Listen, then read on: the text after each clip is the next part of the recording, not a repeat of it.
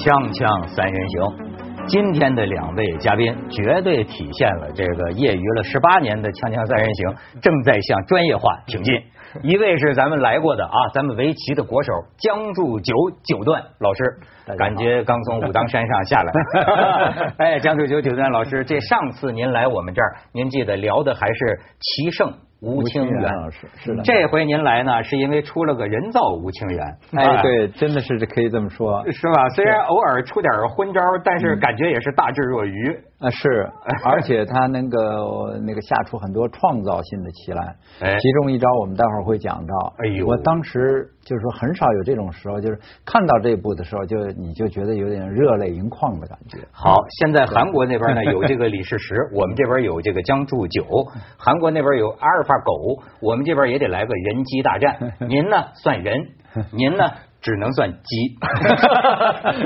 这不好意思，计算机，因为这位是咱们这香港科技大学计算机系的系主任杨强老师杨强老师。对，不过我觉得杨强老师长得像下围棋的，你觉得他这个有点像李世石的那模样，是吧？对对对，其实我们也一直说这次。媒体写的人机大战实际上是人人大战，因为是人跟职业棋手，就是说比较好的，至今为止职业棋手是人类最好的下棋的一些代表，跟人类智慧、科技、人类创造出来的智慧，从高科技那一代来跟棋对决。对，不仅如此，其实呢，这次很重要的一个特点是大数据。那些数据是什么呢？就是以前人和人之间对弈的那些数据，从6段到9段收集了很多很多的数据，最后产生了，这数据有多大呢？3000万个盘来训练这只 AlphaGo。 所以有个笑话，说把那个第一局完了，把计算机盖一打开，柯洁爬出来了。其实更恰当的应该是里边爬出了1万多人。怎么说？都是下围棋的，因为他们提供了数据嘛，对吧？对，就是前3局输了，我看见韩国有一个韩国人非常有民族自尊心在这写文章说这个 Google 应该向全世界道歉，对吧？他这个侮辱我们李世石，因为呢他说，但是我就觉得韩国人是气的，我觉得有点不知道他在说什么了。他说他这个玩意儿是运用了这个几百台还是上千台的电脑，然后呢他不是利用他已有的信息来跟我们打，他是看到李世石下的招之后，然后他怎么着认真运算之后他再下招。后来有的网友就说，那怎么意思？那还让李世石让阿尔法狗下盲棋不成，是吧？不，这也是我觉得我感兴趣的地方，因为我跟着这个人工智能下围棋也20多年了。你也跟下过？一直关注。最早的一批就是90年代91、92年那些研究人工智能，就是说电脑下棋的，在硅谷的时候，我就跟他们有对话。他们那会儿把我请去的时候，是跟人对话，跟机器，跟狗下过，早就下过。跟电脑，就是这20多年来，就是有一些我们说的那个电脑专家们像风一样，就是利用个人的这个智慧和能力，不停地在研究电脑跟人对局会怎么样。但那个时候，就是在数据方面，他就支持不了。最明显的例子就是，最早我跟他们下的时候是让10几个，一般人让9个我们就说很业余了，让10几个我们怎么能够对付得了呢？他呢就是很快摸着他规律，你下几个死子在那儿，这个机器就会不停的很开心的吃你。而下围棋感觉像是个鼠目寸光的家伙。对，而下围棋最重要的一点就是讲效率，所以我们就利用他这弱点，你丢几个棋气死，我们说他会多花1倍的兵力1.5倍、1.4倍，你就从那里面占到便宜了。这样，姜老师，咱们先找点这个直播的感觉我们是今天晚上播这个节目，但是现在是我们下午录像。现在的时间是下午的这个2:50。这最后一局正在人机大战。你看着这个直播的这个棋盘，我想知道您对现在的形势怎么分析？这一局李世石能赢得下来吗？我觉得这局李世石的机会非常大。如果现在要让我来投的话，对，让我投的话，我觉得李世石赢的赢面非常非常大。如果李世石不出现重大失误的话，而且我们看作为这个，我想李时瑞一定想到了，有机会就给你造成比较复杂的打结。打结看样子对计算机来说，它的搜索的东西要多得多。非常多。你觉得是怕打结吗？我来解释一下这个原理。这个 AlphaGo 它的原理实际上就是在搜索一个很大的空间。咱们打个比方吧，就好像是一个人在一个很大的一个迷宫里面，他想走出去，他怎么走出去呢？他只能搜索，他看看往这边走行不行，往那边走行不行。那这个搜索的空间如果大的话，如果问题复杂的话，那么它在一定时间之内只能搜索很小的一部分空间，所以犯错误的机会就会大。所以呢，如果这个打结发生的越早，那么这个混乱度就会越大。而且最好这个打结是发生在不止一块棋，发生过在2块棋、3块棋，关联5、6块的时候。事实上，我们看这个李世石很明显的。这盘棋现在正在进行的，就是在各种变化里面有机会就给你搞个打结出来，就是或者吓唬他，下一步你要这么来的话，我就要跟你玩打结了。那电脑如果是它的弱点的话，原来说它不会打结，其实它是会的，但那可能我们猜测是它的后一个选项。对，第一个选项不是给你打结，不喜欢打结啊，对，不喜欢打结。对，这个为什么？从这个人工智能，这是为什么呢？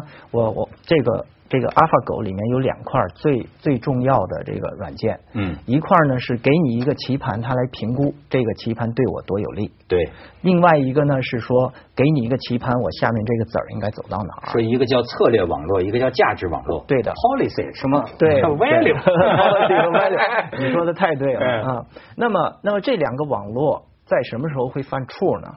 就是在打结这种情况，我们叫这个非确定现象出现了。可能这样，可能那样，也许那样，也许那样。那么他把这些情况都放到那儿的时候，他发现一个现象出现了，数据不够，训练的不够，所以这个时候训练还不够啊，还不够，对，还不够，因为那个数实在是太大了。那个数有多大呢？就是那个搜索数。有人估算过。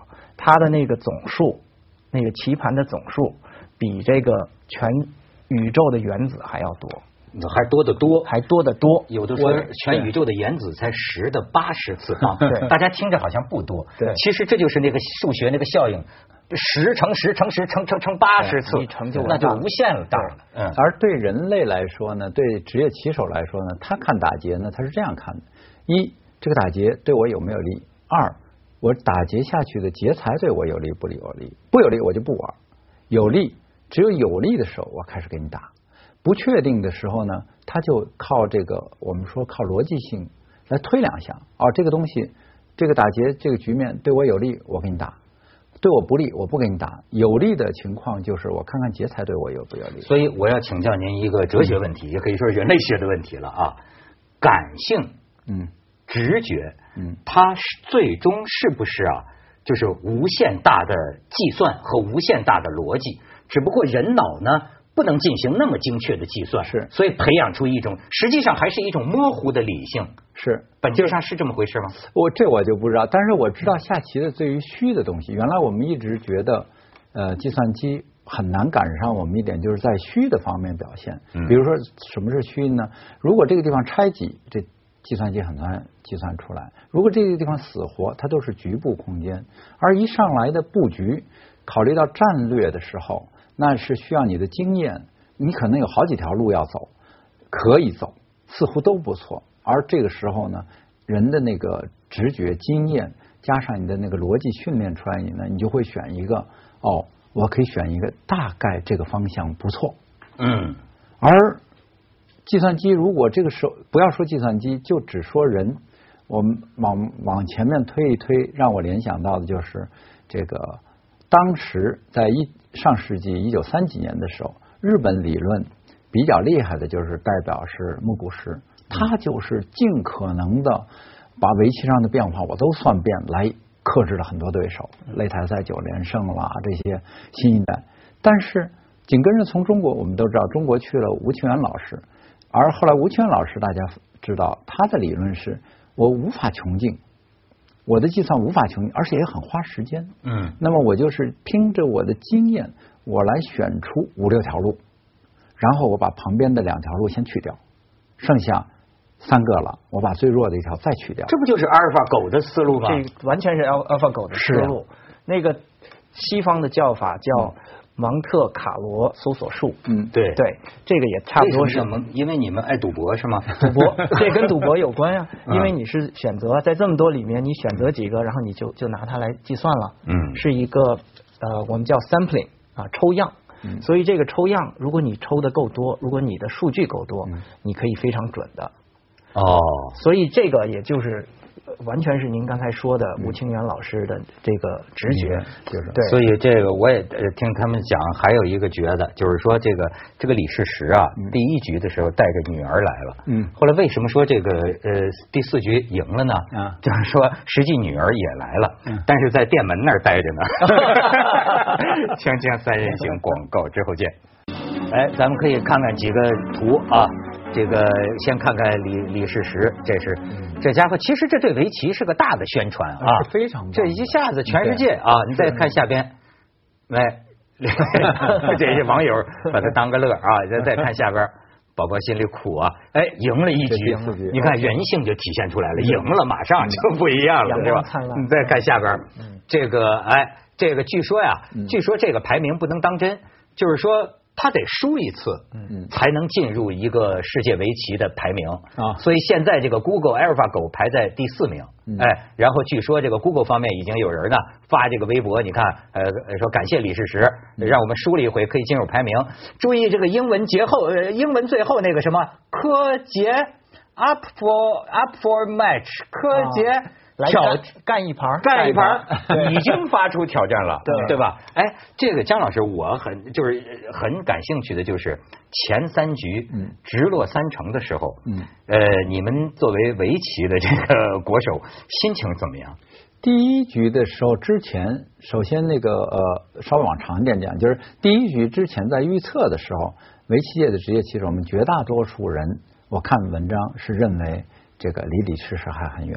你能赢樊麾，但是因为我跟这些 IT 界的那个一直跟他们很多年交往，我当时就说了一个我的预测，我说我的预测是这次比赛电脑会赢，但我的赢也不完全准在哪儿，我是认为电脑会在前3局里面弱一点，因为他还没有跟李世石对打，我的当时想法上，我说你对打了之后，电脑的学习能力这么快。那他会很快学习，所以我说电脑赢棋会出现在第4、第5。嘿呦，而电脑一旦赢一盘，我说那就等于赢了，就是人类的智慧等于造出了高科技，高科技能够赢现在的职业棋。就是从前3盘来说啊，这是我的理解。对，我有一个外行的这个问题，因为我的围棋水平只是属于。看棋是看下的像个狗啊，还是下的像个死字儿？是吧？所以我想问，这个从前3局看，这个阿尔法狗，它能让人类几子？让不了，这个让子它还没有，让一个子，就它第3局表现出来的实力。第3局是这样，就有的时候我们比拼的是什么？就是因为前面比拼的，我们一直是。青木板中国规则贴木的状态之下，就李世石第3盘体现了一种我今天给你磕了，我玉碎，就我们说的我拼到那个我宁肯全部死光，但我不跟你去拼小胜负，最后我输一点。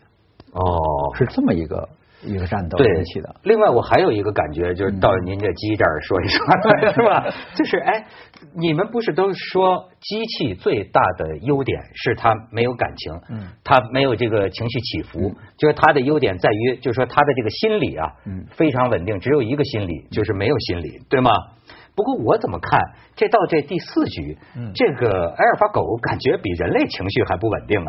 这个78挖，这个就是李世石说神之一手出来之后，这家伙连续蹦跟头趔趄的，这到第87手，好像他才醒过味儿了。是，那岂不是说比人类还情绪不稳定吗？对，就说这机器啊，照理说，如果它顺的时候，它有足够的数据，它应该一直往前冲，就像一堵墙一样的。但是当它数据不够。当有很多很多的不确定性的时候，它只能随便的选一条路。这个时候呢，它的那种不好的表现就会持续下去。所以这个跟情绪没关系，这个只是说李世石找到了这么一条路径，沿着这条路径，确实这个机器没见过这种场面，所以就一直就没见过下。就是他下的棋必须是他丰富的储存里见过的，是吗？对，这个是一定要的。他不可能自己祭出新招，这个是不可能的。对，他也就是说他下不出神之一手，像那个第三局那个78手那种。按理说呢，它是有两部分的数据来源，一部分呢是跟人下的那一部分，这是一半，另外一半呢是他自己跟自己下。对，然后呢，这两部分数据结合起来训练了这么一个 AlphaGo， 所以他有的时候呢会把对方认为是一个人，所以就用人下的那一部分来对仗；另外一个时候呢，他就把那个人呢看成是一个机器。这个时候，如果对方没有按照这个方法来出招，他就坏了。很多人问这个问题，就是要是有俩AlphaGo，他们自己下，谁下得过谁？这个我看到你们那方面答案就是说互有胜负。对，但是呢，其实谷歌他们确实拿了两个AlphaGo呢来互相下，他拿一个更高级的和一个稍微低级一点的下完的结果呢，他再把更高级的这个呢再给它扩充一下，然后继续下了100多万盘棋，那么下完了以后呢，他在里面再抽出新的数据来，但是这个数据听起来好像应该是很好的，就好像左右互搏，对，周伯通，对，但实际上呢，它有很大的漏洞在里面。这种数据就好像两个6岁小孩在那玩，不可能玩到9段，对不对？对，我也是想，您说，对。刚才这个杨老师说的这个联想，我们也是解释过的，就我们职业棋手也想过，就是说你如果说是两个9段的对象，人的厉害就是我这个像去年柯洁跟李世石对战了好几盘棋，8盘，8比2啊，对，每下就是去年他们没那么多，就每下一盘双方都会进步，因为吸取了对方的长处和发现自己的弱点。对。但是如果我们把这个水平降到了，就是说的6岁孩子，我现在教很多6岁孩子，6岁孩子互相下，他就很难，他反而会把双方的很多弱点放大。就是他们你要让他多下，没有旁边没有指导的话，没有一个提领他的话，他会，因为他那会儿总结不出来自己好的，他反而会发挥自己差的那部分。你知道，就是这个李老师啊，我有一个问题，就是说啊。我最近就是又重温了这个，要不说我后知后觉，我看这个凯文·凯利，他26年前开始写的那本名著叫《失控》，你知道吗？看到几10页我就顿开茅塞，我就一下子觉得啊，哎呦，我弄明白了，而且我相信是那样的。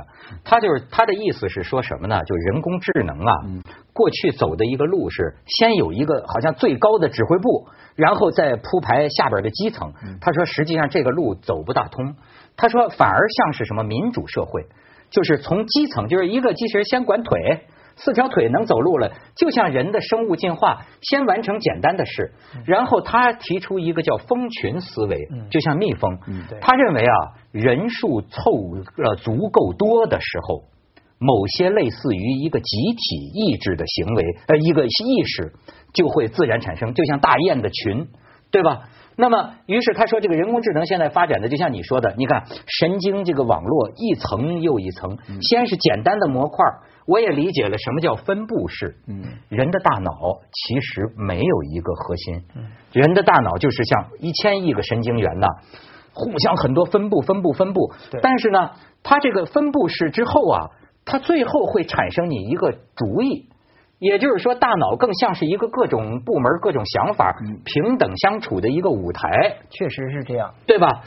这个我的意思是说，真正可怕的，就是他们说的啊，听起来很荒唐，说是这AlphaGo啊，为了自己的存在啊，故意输你们一盘，对吧？我就是说，这种所谓的自组织啊，当凑够了足够多的神经元以后，有一天，他们自己运算，会不会产生出一种意识一样的东西？